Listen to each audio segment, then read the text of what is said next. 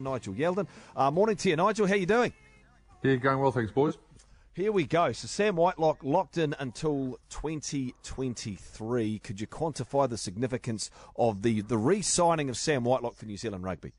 Well, what you have there is a um, another potential All Black captain that is re-signed through until the next World Cup. So I think that's the, the real big one for me is that he is committed to a full four-year cycle.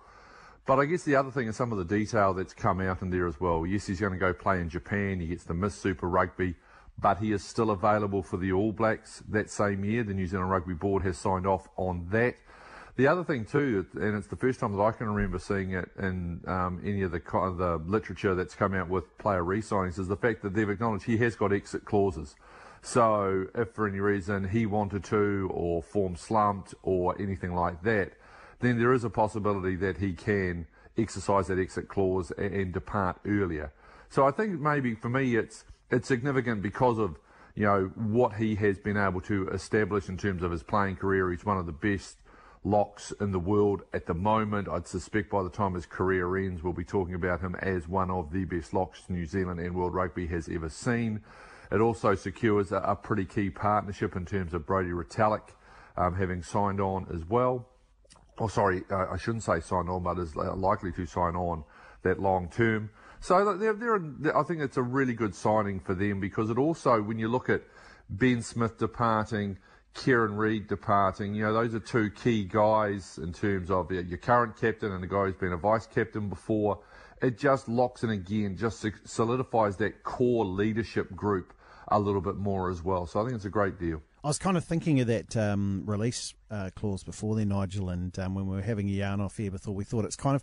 Do you think that's almost like we could call it a Julian Savea clause now? The if you if your form drops off like that, hopefully we can get a French club to pick you up, kind of thing. Yeah, I think it's a. Yeah, I mean, I'm sure that there were exit clauses or release clauses or that sort of thing with regards to Julian, but I guess it was more just the public acknowledgement. But mm. yeah, I, I think it's. Um, you know, Sam has shown and proven himself to be just so diligent. Um, so maybe it's also a way, you know, if there's other sort of um, factors, you know, maybe even a little bit of injury that may sort of have an impact as well. And he decides, well, look, maybe I'm, I maybe I don't know if I'm going to be able to get through at the international level. Um, it just gives them options. Uh, but yeah, you're right. Maybe there is a little bit of that there, but I think just the public acknowledgement that there is an exit clause in mm. there, um, I think is an interesting one. But yeah, you know, playing playing over in Japan, missing Super Rugby, yet still being eligible for the All Blacks. I think that's probably a, a very interesting one again. Um, but as they do point out, it comes down to that long service. And, you know, there are these little things that they are doing. And the, New Zealand Rugby has been pretty consistent with this, that, that there is little rewards that they are using for those people who have shown good, uh, a high level and long service to New Zealand rugby to try and keep them in because we know the sort of money a guy like Sam Whitelock would have commanded in Europe, in England, um, even in Japan. But I think it's a, it's a, a, a, great way to be able to help win, win the battle, as I know it keeps getting called by a lot of um, people to, to keep these players in New Zealand. And, and also as well, I think, you know, the, the Japanese market, you know, you can see the significance now of what it, what it's meaning because you're going to be able to go over there, play, still play to a good level, still do the training to a good level, but clearly I don't think get as beaten up and, and pounded like you do if you play in those European competitions. I think it's becoming more and more significant our rugby mayor, Nigel Yalden, is with us uh, right now. Nigel, um, you know, the All Blacks, one of the big selling points too is look at this history, look at this great team you can be a part of. And I had a look there and I thought, I'm wondering if they've said to him, hey man, if this all goes really well, right, pie in the sky, this all goes well, you could be at the end of 2023 the first guy to win four World Cups and you could have played 150 games for the All Blacks. If he achieves those, all right, pie in the sky, is that enough to have you talked about in the same sentence as Colin Meads, or would that still be sacrilege, do you think? Oh, I think it's. I think when you look at the way Sam plays the game and you look at the way Colin played, and yes, they are in, in different eras, but I think we, we, we can make certain comparisons. I think would Sam be spoken about in the same breath with Sir Colin Meads in terms of long longevity and status? Yes, probably. They play the game probably a little bit differently. Mm. Um, but I think that it's uh, it's quite. I think it is it is possible. Um, I mean, if you're talking about though, you know, over 150 games and winning four World Cups, you say, you know, surpasses Sir Colin Meads. Yeah. Geez, if he does that, you could argue, Nato, that he's got an argument to surpass one Richard Hugh McCaw. Yeah.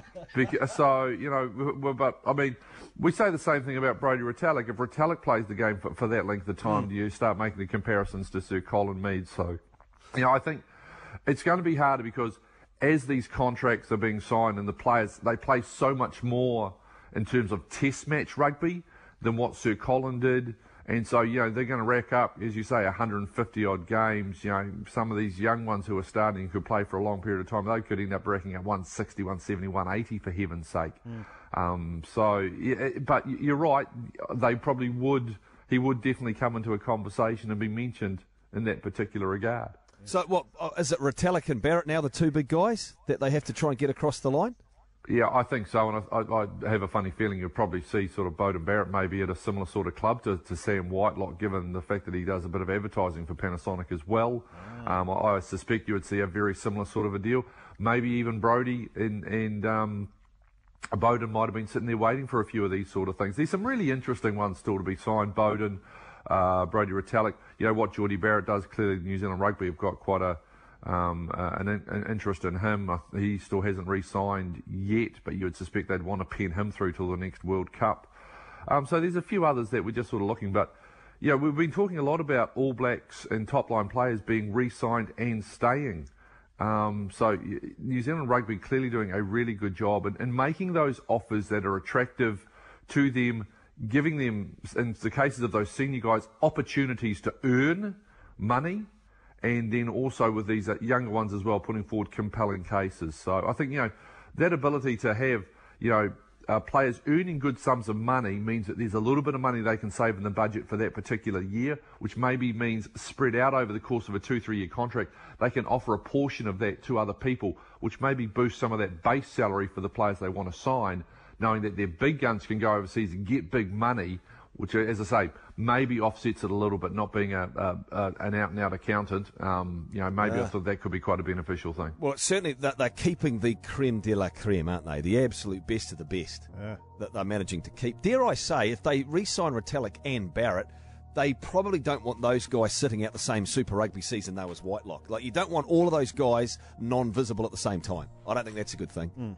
Oh, but you know what I think? I think um, when you've got a clause that can keep them in, I mean, you know, you're still blanket uh, signed to New Zealand. We'll let you go to Japan for a bit of comeback. That is still preferable to them disappearing off to the Leicester Tigers and never coming back again. Uh, in other news, the All Blacks will fly to Japan two days after they play an afternoon test against Tonga in Hamilton, September the 7th. They will have a training camp in Kashiwa uh, before returning to Tokyo a week before they play the Springboks in Yokohama, September 21st. Big, long build up in Japan for the All Blacks, although uh, New Zealand Rugby stands to gain financially oh. from an agreement uh, with the city of Kashiwa. Radio Sports 744, Whitelock in the can. What do you think? 5009. He's available to speak publicly just after 9 a.m this morning.